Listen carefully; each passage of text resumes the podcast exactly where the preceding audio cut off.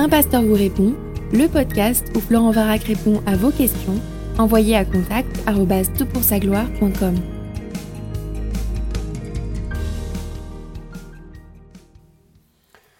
La question est posée pour ce podcast. Bonjour pasteur, j'ai 31 ans et depuis quelques mois j'ai redécouvert la foi et j'écoute vos podcasts pour en apprendre plus. Merci beaucoup d'ailleurs pour ces podcasts car je les trouve très enrichissants et ils m'aident à comprendre des passages dans la Bible. Un grand merci entre parenthèses pour ce commentaire. J'ai une question qui me travaille depuis un petit temps. Jésus est mort pour nos péchés, donc si j'ai bien compris, nos péchés seront d'office pardonnés à condition que nous ayons la foi en Jésus-Christ. J'essaie de formuler ma question au mieux. N'est-ce pas un peu facile? Est-ce que cela n'inciterait pas les gens à pécher vu que par la simple croyance, ils seront quand même pardonnés? Du coup, les gens pourraient se dire qu'il n'est pas vraiment grave de commettre un péché car nous serons quand même pardonnés, alors que je suis convaincu qu'il est important d'essayer de vivre au mieux. Suite à l'écoute de votre podcast 118, il me semble que dans le bouddhisme, les gens sont plus encouragés à faire le bien, karma positif, que dans le christianisme. Je suis par contre d'accord avec vous ou avec vos propos concernant le karma négatif. Dans l'islam, j'ai l'impression que l'on soit également plus incité à faire le bien, car il y a un jour de jugement. Une amie musulmane m'a expliqué que pendant leur vie, ils récoltent, perdent des points suite à de bonnes, mauvaises actions. Je trouve ça très facile que nous, chrétiens, serons d'office pardonnés pour euh, nos péchés. Cela nous incite moins à faire le bien autour de nous, je trouve. Au plaisir de vous lire ou de vous écouter. Écoute, c'est une super question. Alors, dans ces podcasts, je tutoie, j'espère que ça ne gêne personne et franchement, je vous invite tous à, si vous posez une question, à utiliser le tutoiement. je voudrais que ce soit assez fraternel et en tout cas direct d'accès et j'espère n'offenser personne. Bref, merci pour la question, elle est vraiment fondamentale et elle a beaucoup de composantes, donc ça va être difficile de la, traiter correctement dans un temps qui est court. J'essaie de rester dans les, dans les 15 minutes. Alors, est-ce que c'est facile? Non. Parce que si c'était facile, tout le monde se repentirait avec foi et avec amour et avec joie et avec reconnaissance pour Jésus. En fait, je connais quelqu'un, quelqu'un qui m'est très proche dans ma famille, qui m'a dit Un Dieu qui pardonne gratuitement, je n'en veux pas. Et alors que je réfléchissais à sa réponse, je me suis dit Mais pourquoi? Une personne qui comprend le problème de notre dette vis-à-vis -vis de Dieu, qui comprend que le salut est offert, qu'il est par grâce seulement, pourquoi il le rejetterait? Bien en fait c'est très simple, c'est parce que les hommes dans leur orgueil, et ça correspond à leur principal défaut qui s'exprime ensuite par bien des manières, cette indépendance euh, humaine incite les hommes à mériter quelque chose, à valoriser leur démarche et à se faire valoir devant Dieu en disant mais écoute Dieu, tu vois je suis quand même pas du pipi de chat, je suis quelqu'un qui mérite ton pardon, je suis quelqu'un qui mérite que tu regardes favorablement et finalement nous devenons l'artisan de notre propre salut. Et tu as raison de souligner que beaucoup de religions cherchent à motiver leurs croyants, leurs adeptes, par cette notion de point, donnant-donnant. Dieu donne un peu, si je donne un peu, aide-toi et le ciel t'aidera. Et en ce sens, toutes les religions humaines, c'est l'homme qui cherche Dieu et qui cherche à gagner son, son coin de ciel, que ce soit par des initiations spirituelles, que ce soit par des bonnes œuvres, que ce soit parfois par des comportements d'ailleurs euh, choquants pour nous. Euh, je pense à la violence que l'on peut percevoir chez certaines euh, religions pour mériter son, salut. Donc, toutes les religions cherchent à motiver un changement de comportement dans la direction qu'ils estiment correcte, mais le christianisme biblique est dans une logique totalement inverse, puisqu'elle part du principe que l'homme ne peut pas se sauver lui-même. En fait, que le problème de la dette que nous avons, ou des points négatifs que nous avons, ou du karma négatif que nous accumulons, est si grand, c'est un fossé si profond qu'il n'y a rien que nous puissions faire pour pouvoir euh, sortir de ce gouffre par nous-mêmes en essayant de compenser. puis ça pose d'ailleurs un vrai, problème par rapport au bien. Est-ce que le bien est méritant méritoire, ou bien est-ce que le bien est normal? Et là, il y a une, question finalement qui, sera, qui pourrait nous occuper dans notre réflexion. Si c'était si facile, euh, les gens le feraient. Et puis d'autre part, si on pouvait mériter le salut comme tu l'indiques, hein, en gagnant des points, perdant des points, ça servait à rien à Jésus de venir parce qu'à ce moment-là, il n'aurait pas eu besoin de venir se déplacer, d'endurer la mort sur la croix, s'il y avait un autre moyen par lequel les hommes et les femmes de ce temps, de ce siècle, pouvaient être sauvés. Alors je vais répondre avec euh, quelques points euh, principaux. Premièrement, je dirais oui, nous sommes tous coupables et sauvables par la seule grâce de Dieu. C'est effectivement l'enseignement de la Bible. Et je vais te lire deux, trois passages. Peut-être, euh, ils sont tellement nombreux d'ailleurs que c'est difficile de choisir. Un qui est très emblématique, j'imagine tu l'as lu, tu l'as entendu. Et je suis navré si c'est pas très très original, mais il résume admirablement le propos que je veux tenir. Il n'y a pas de distinction, tous ont péché et sont privés de la gloire de Dieu, et ils sont gratuitement justifiés par sa grâce, par le moyen de la rédemption qui est dans le Christ Jésus. C'est lui que Dieu a destiné comme moyen d'expiation pour ceux qui auraient la foi en son sang, afin de montrer sa justice. Ce passage se trouve dans la lettre que Paul écrit aux Romains au chapitre 3 à partir du verset 23. Et là, je voudrais euh, noter, il n'y a pas de distinction, tous ont péché et sont privés de la gloire de Dieu. Donc le premier constat qu'il faut faire, c'est que l'homme naturellement est pécheur, généralement toutes les spiritualités le concèdent, même s'ils utilisent des termes différents. Cette imperfection est tragique, terrible, universelle, et cela nous sépare de Dieu. Et alors, la Bible ajoute quelque chose qui lui est propre et qui est unique par rapport à toutes les autres spiritualités, c'est que nous sommes gratuitement justifiés par sa grâce. Tu as eu raison de l'identifier, c'est gratuit le salut par la grâce, mais ce n'est pas gratuit comme ça, c'est gratuit parce que quelqu'un l'a payé. Euh, dimanche dernier, mes parents m'ont amené au restaurant, c'était gratuit pour nous. Ça ne veut pas dire que le restaurant était gratuit, c'est parce qu'ils ont eu la gentillesse de payer pour nous. Et Christ a payé la dette, c'est-à-dire qu'il a reçu sur ses épaules le jugement que nous méritions. Et c'est pour ça qu'il peut donner gratuitement, c'est qu'il a payé lui-même. Alors, il y a quelque chose de formidable dans le fait que ce soit gratuit, et en fait qui est euh, universel, qui permet que le salut soit universel.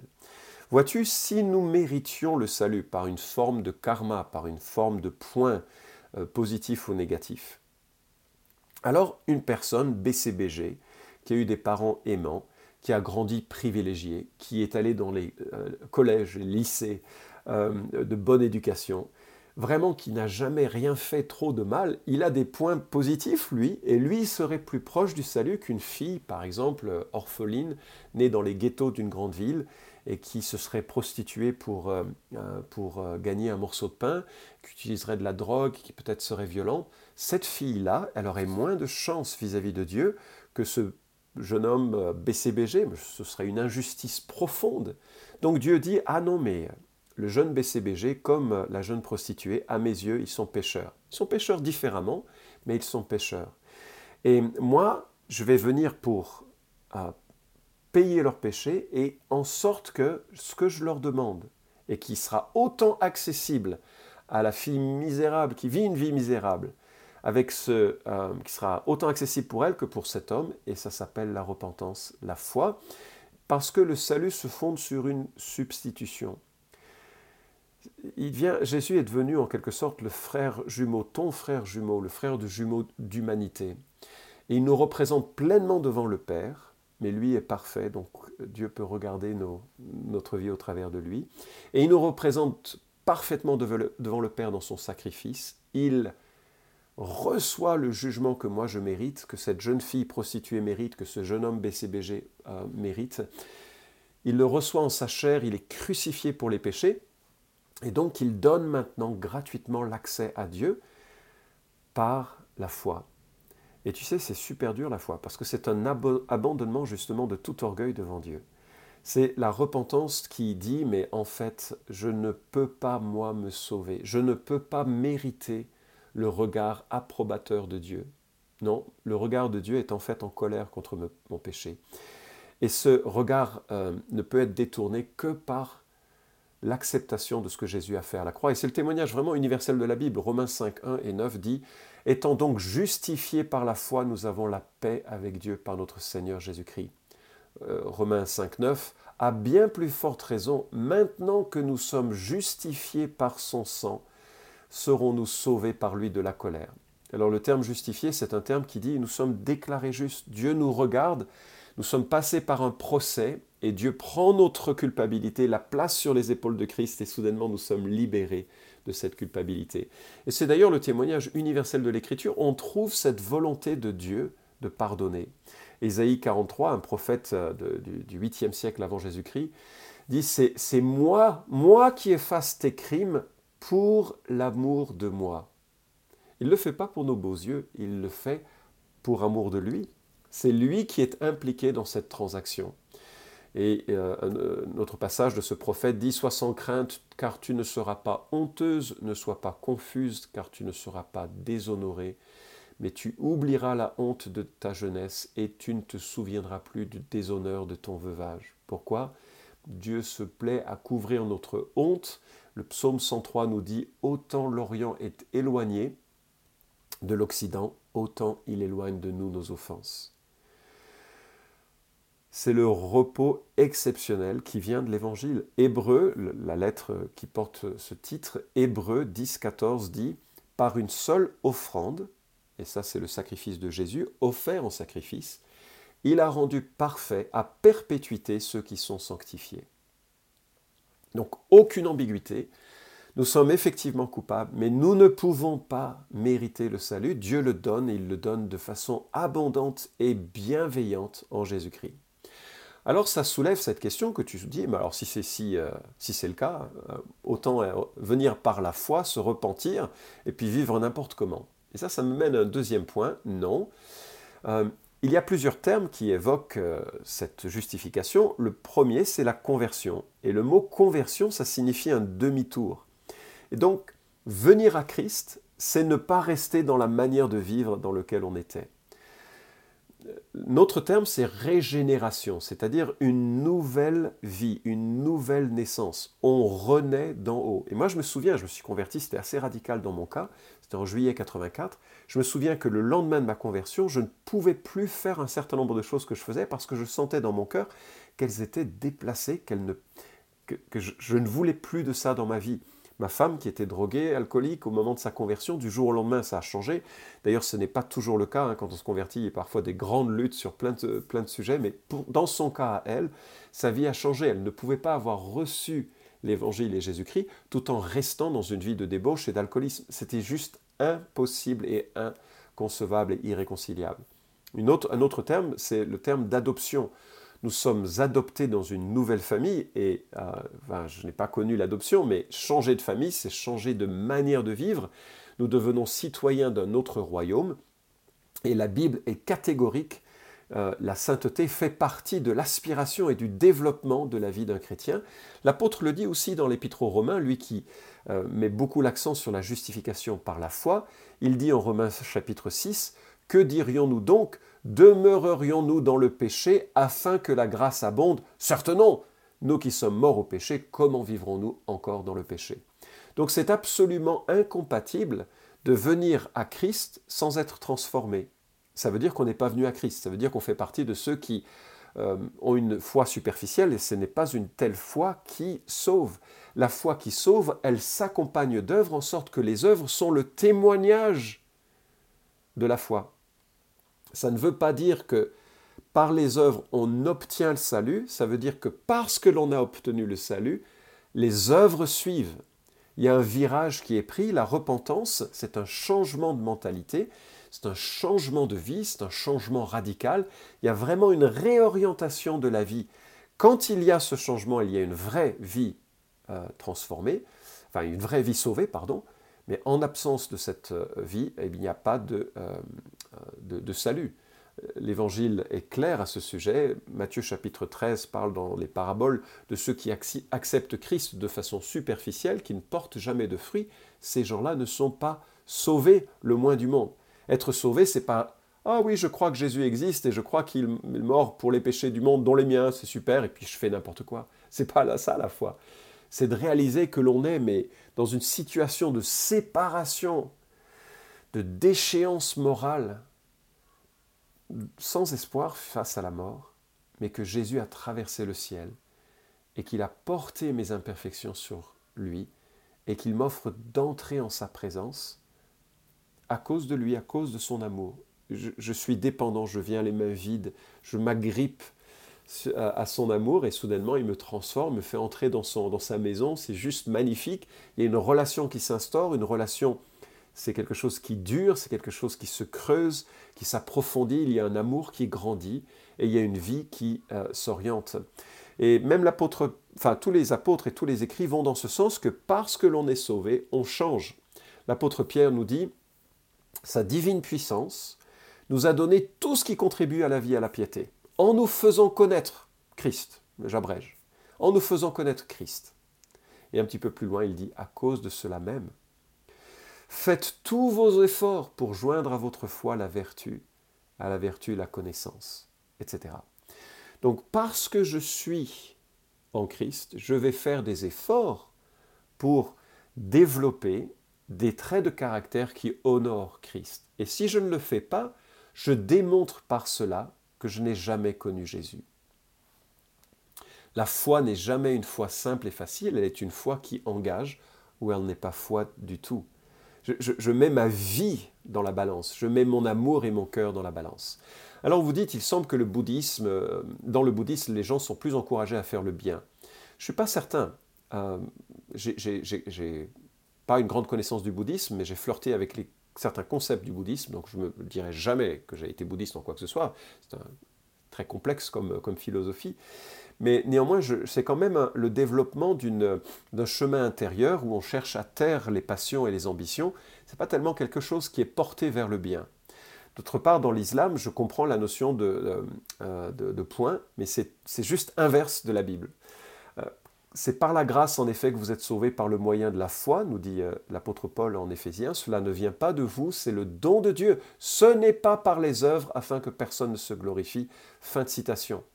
Mais le verset suivant, nous avons été créés pour des œuvres bonnes que Dieu a préparées d'avance pour que nous les pratiquions. Donc, nous sommes sauvés pour exercer des œuvres bonnes. Alors, peut-être qu'un autre podcast t'éclairera, c'est celui, le 226, est-ce que les catholiques seront sauvés ou les catholiques sont-ils sauvés? Je pense que ça répondra un peu à ta question sous un angle un petit peu différent.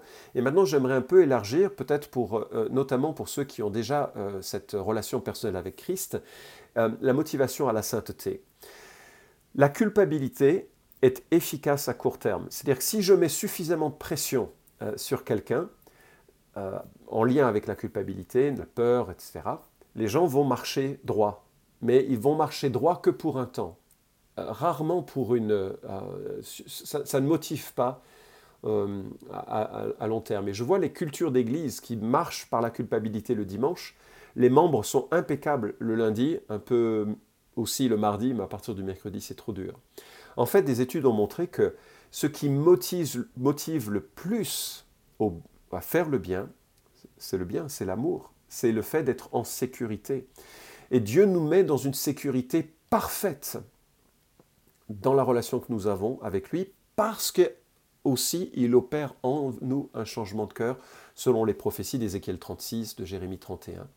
Et l'amour du Père est si complet et si fort que oui, je suis capable de pécher, et les, gens de la Bible ont été parfois des pécheurs euh, tristement célèbres mais c'est l'amour de Dieu qui les a ramenés et qui les a fortifiés dans un chemin de vie. Et je peux l'attester dans, mon propre chemin. Je suis pécheur, je suis conscient que j'ai rien en moi qui, mériterait l'amour de Dieu. J'ai fait des choses que je regrette et je suis comme tous les êtres humains, mais l'amour de Dieu a été tellement fort en moi que j'ai vraiment envie de lui plaire.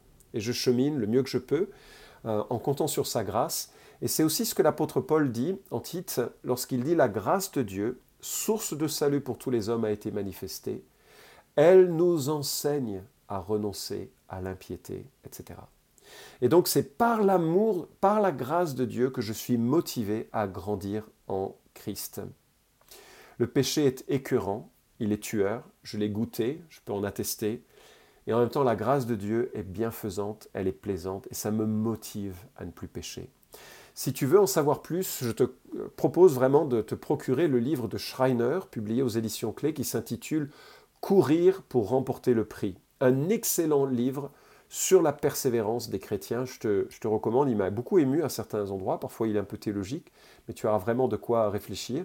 Et puis il y aura une série de prédications et de tables euh, rondes que tu retrouveras sur le site christmortpournous.com christmortpournous.com.